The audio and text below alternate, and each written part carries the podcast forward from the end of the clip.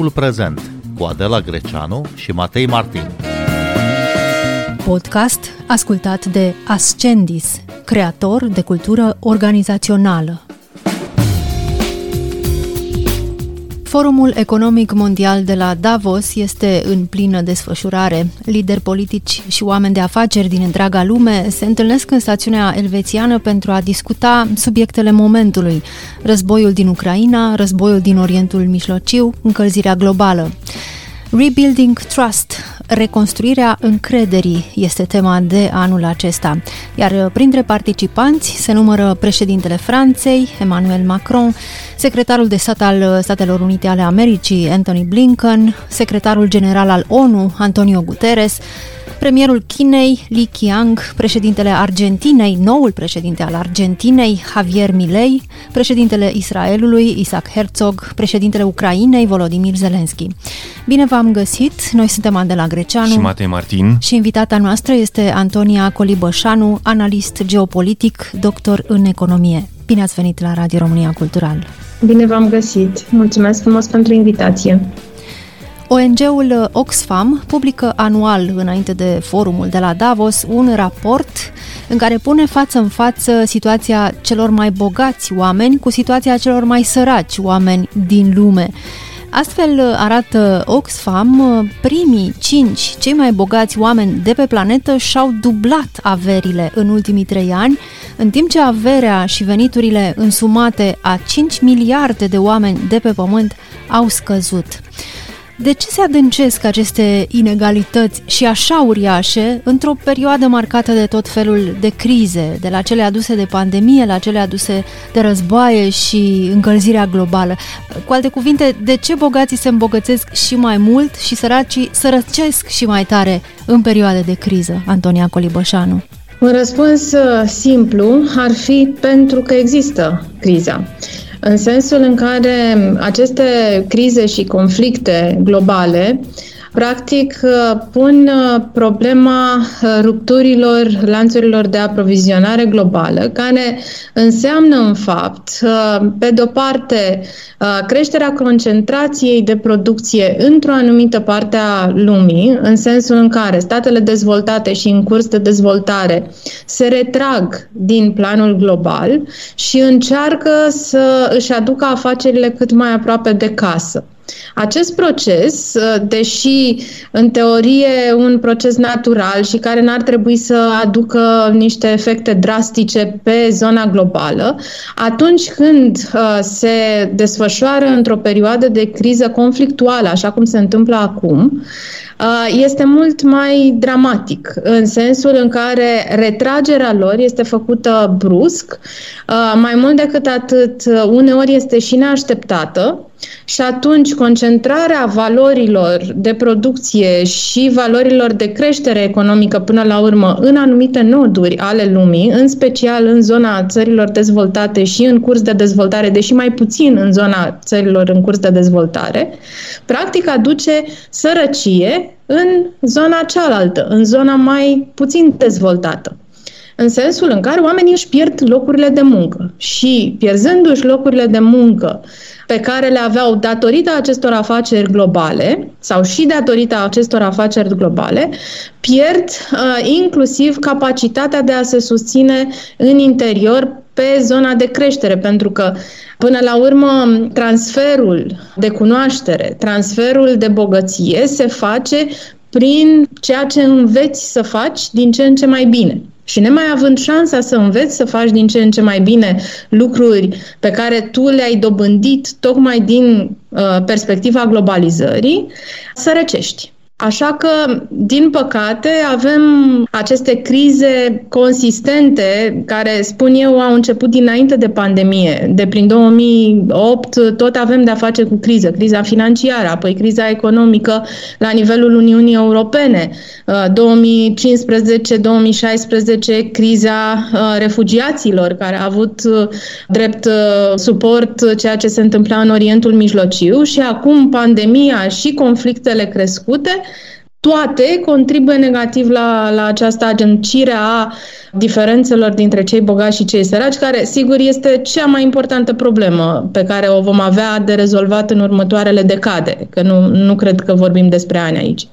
Pare că este o criză în lanț, dacă e să ne gândim, mai ales ce s-a întâmplat în ultimii ani, odată cu uh, pandemia, care a pus la grea încercare uh, statele, guvernele, nu, și a încercat la greu bugetele cu cheltuieli mult mai mari și mai ales neașteptate și în același timp a pus presiune mare pe economie, odată cu restricțiile, a închis foarte multe fabrici, centre de producție și așa mai departe. Asta face ca anul acesta, cel puțin în Europa, dar poate și în alte state, să avem o criză financiară, o creștere galopantă a prețurilor și o scădere a puterii de cumpărare a oamenilor. Cum depășim acest tip de criză care este cumva nouă? E un alt tip de inflație generalizată și rapidă.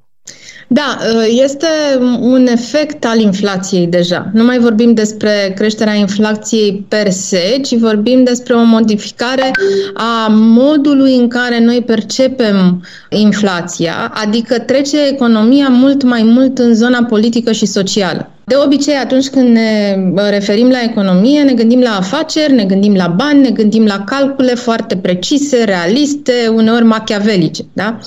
E, în contextul în care acești bani circulă dintr-o parte în alta, de fapt ei produc efecte asupra populației, asupra societății. Și asta s-a întâmplat în pandemie. Oamenii au devenit, pe de-o parte, mult mai circumspecți vis-a-vis de tot ceea ce înseamnă creștere a cheltuielilor. Da? Au început să economisească mult mai mult, dar în același timp au pus presiune pe absolut tot ce înseamnă producție. Pentru că, dacă vă aduceți aminte la început, început, uh, cheltuielile au crescut pe ideea de valoare a bunurilor de consum care erau cerute. Da? Aveam cu toții nevoie de tot soiul de echipamente IT ca să ne adaptăm. Și atunci a fost valul inflaționist natural pe zona producției, după care a fost valul inflaționist de reacție care se întâmplă și în momentul de față pe ideea readaptării, restructurării economiei, în sensul în care oamenii devin mult mai atenți la ceea ce consumă, economisesc mai mult și în același timp trag practic producția în jos, în sensul în care producția nu mai poate face valoare. Pentru că dacă noi nu cheltuim, nu mai facem valoare, dar inflația a rămas pentru că oamenii uh, din producție s-au adaptat și ei la noua piață, la noua tendință a pieței și adaosul comercial este evident un efect social al economiei. Pun mai mult adaos comercial ca să mă acopăr de riscul ca afacerea mea să aibă de pierdut pe termen lung. Ceea ce putem spune este imoral.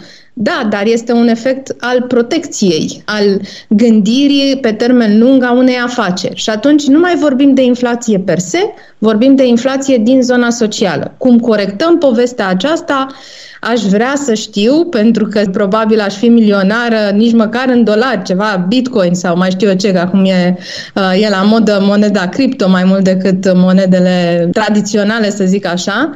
Nu știu. Societatea va da această cheie, pentru că modul în care funcționează oamenii până la urmă ajunge să creeze echilibrul. Acest mod de viață, de adaptare constantă la criză, creează echilibru. Asculți timpul prezent!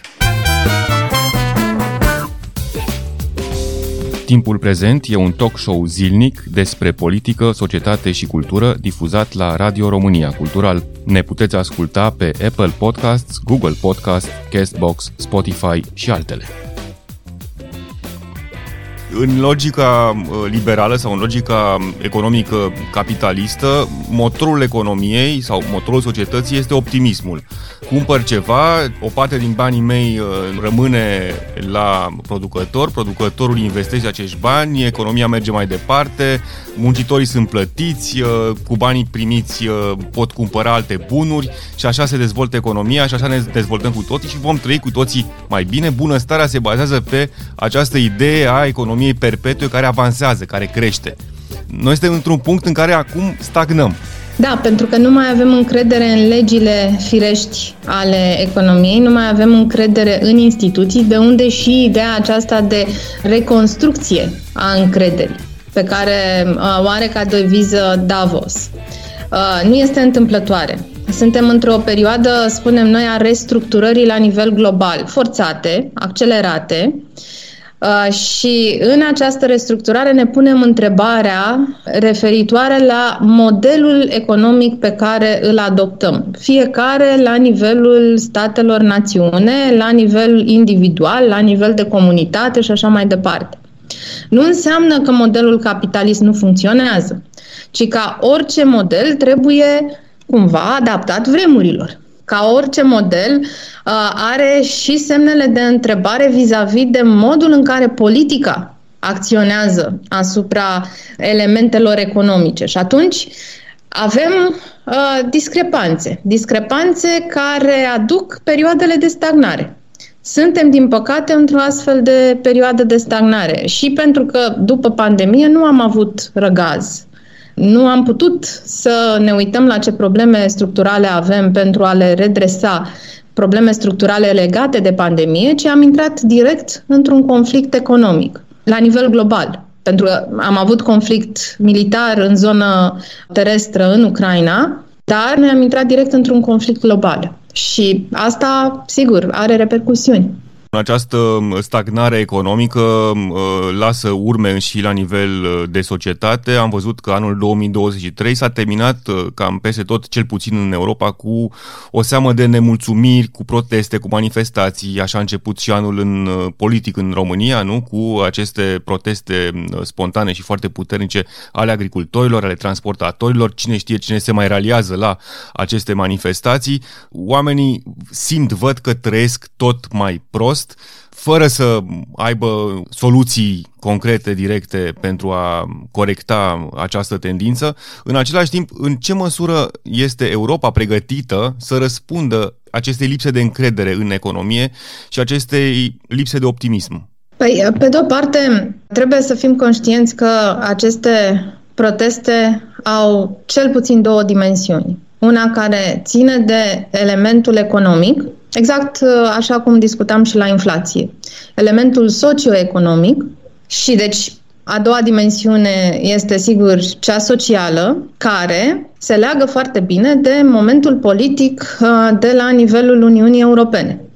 În Uniunea Europeană, momentan, discutăm despre un an 2024 extrem de important pentru păstrarea unității politice la nivel european, atâta câtă e pentru că nu avem foarte multă unitate politică, dacă e să vorbim în mod real.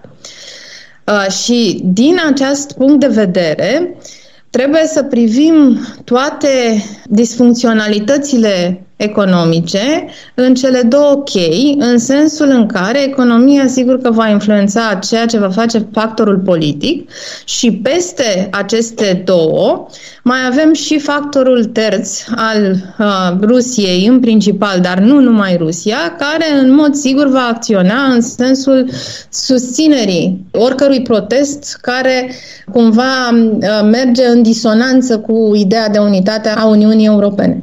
Și atunci, resursele noastre în anul 2024, la nivel politic, pentru a corecta problemele economice, pentru că vorbim de campanie uh, politică, în primul rând pentru Parlamentul European, deci aici discutăm despre politici europene care vor afecta ulterior și modul în care se vor face campaniile politice la nivelul unor state naționale și modul în care se vor corecta politicile economice în uh, național. Discutăm despre uh, un soi de pauză nu avem acum capacități de a redresa problemele. Avem doar capacități de a le discuta în 2024. Și atunci vom sta cumva în această stagnare în care, în mod sigur, vom vedea din ce în ce mai multe nemulțumiri apărute pe uh, zona protestelor, demonstrațiilor, uh, grevelor, uh, pentru că ele sunt reale, ele vin din probleme reale nu sunt false, sunt doar un pic mai vocale, au un ton mult mai dramatic, pentru că acea realitate a problemelor este umflată puțin de interesele politice care nu sunt doar interese politice la nivel european, ci uneori sunt și interese politice la nivel internațional. Avem de-a face și cu influența Rusiei. Ca atare, Primul element de corectare va fi răspunsul societății. Cum vom ști noi să fim înțelepți în momentul alegerilor parlamentare pentru Parlamentul European? Iar uh, al doilea moment pentru România în particular uh, va fi momentul de înțelepciune politică din toamnă, în momentul în care va trebui să preluăm mesajele de la uh, nivelul Parlamentului European, pentru că deja vom avea mesaje privitoare la modul în care aceste politici europene se vor reactualiza, ca să zic așa, și să dăm răspunsul nostru prin vot în uh, momentul alegerilor din planul național.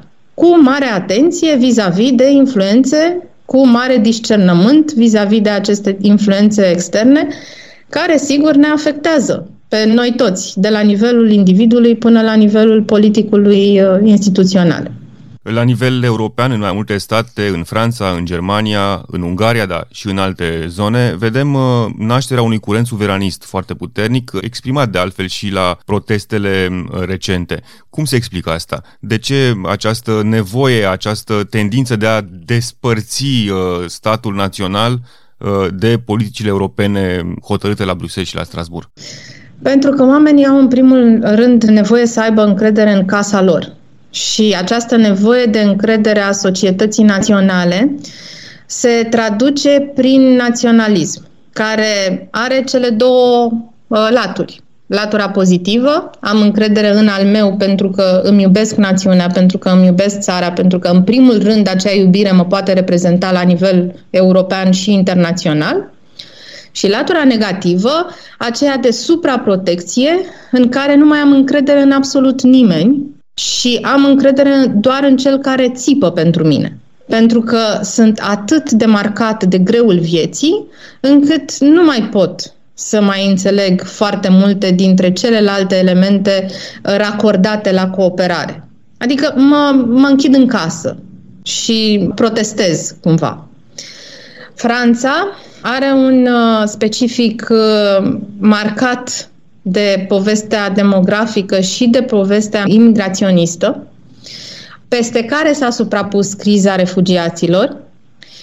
Are o problemă securitară suprapusă peste problema economică, ambele interconectate, iar în momentul de față, schimbarea uh, guvernului francez, practic, este menită să semnalizeze o schimbare a politicii și să dea acel uh, semn de optimism despre care vorbeai tu mai devreme. Suntem optimiști că putem să schimbăm ceva ca răspuns la problemele sociale pe care guvernul anterior a trebuit să le rezolve, să le discute, dacă nu să le rezolve, în anul trecut. În Germania situația este un pic mai complicată pentru că acolo nu am avut probleme de criză economică până acum. Germania a început să intre în recesiune în 2023. Discuțiile vis-a-vis de recesiune sunt încă sub semnul întrebării. Adică am avut un singur trimestru în care s-a pus problema că Germania intră în recesiune. Vom vedea cum va evolua economia Germaniei în următoarele trimestre. Cu toate acestea, acolo avem un, uh, un mediu politic foarte fragilizat.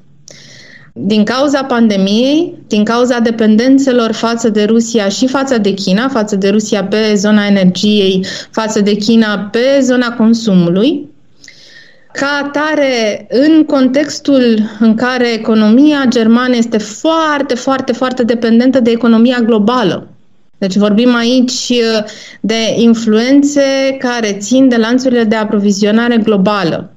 Și tot ceea ce discutam la începutul întâlnirii noastre de astăzi, de discrepanțe, de ruptură de lanț global, este mult mai mult resimțit în Germania decât oriunde în Europa, fiind, în primul rând, un stat comercial, o casă de comerț.